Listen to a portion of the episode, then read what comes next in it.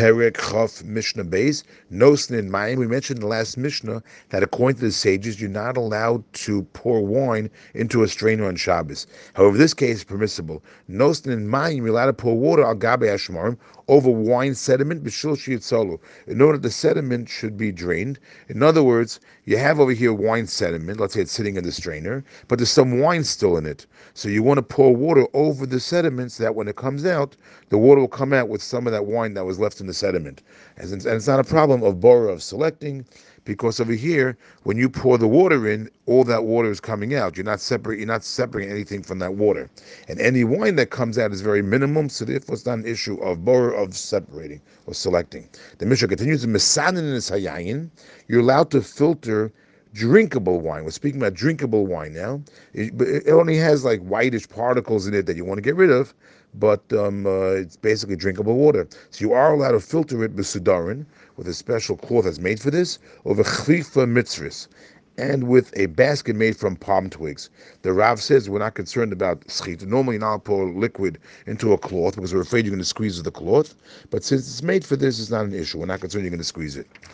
Now, why is it not an issue of borer when you're filtering the wine to remove these uh, white particles that collected that collected in the wine.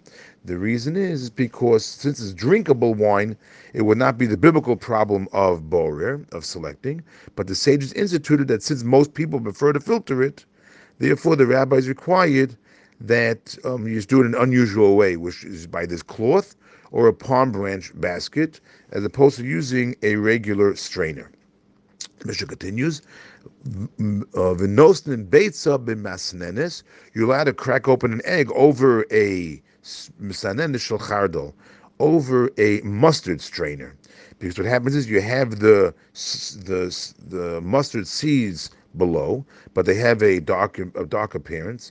The Rav explains you want this egg to go in to brighten up the seeds and that is not a problem on Shabbos of Borer, even though what's happening is is that the lighter, the the thinner yolk is going to go in to bright up the seeds, and you're leaving the white on top. It's not a problem of Borer selecting because Borer is usually a problem problem when you have two foods and you're taking one over the other. One is considered food, one is considered waste, so you, that's considered like Borer.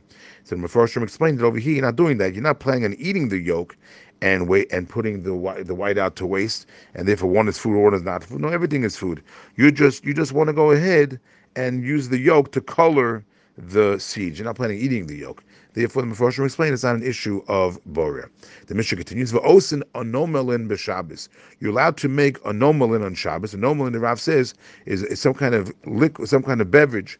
It's this concoction of wine, oil. I'm sorry, wine, honey, and pepper. So the question is, if you make this wine, honey, and pepper, mixing it all together, is that too much of an exertion? And therefore, we know tircha is prohibited on Shabbos. So the Tanna Kamma, the first opinion, says no, it's not considered excessive toil.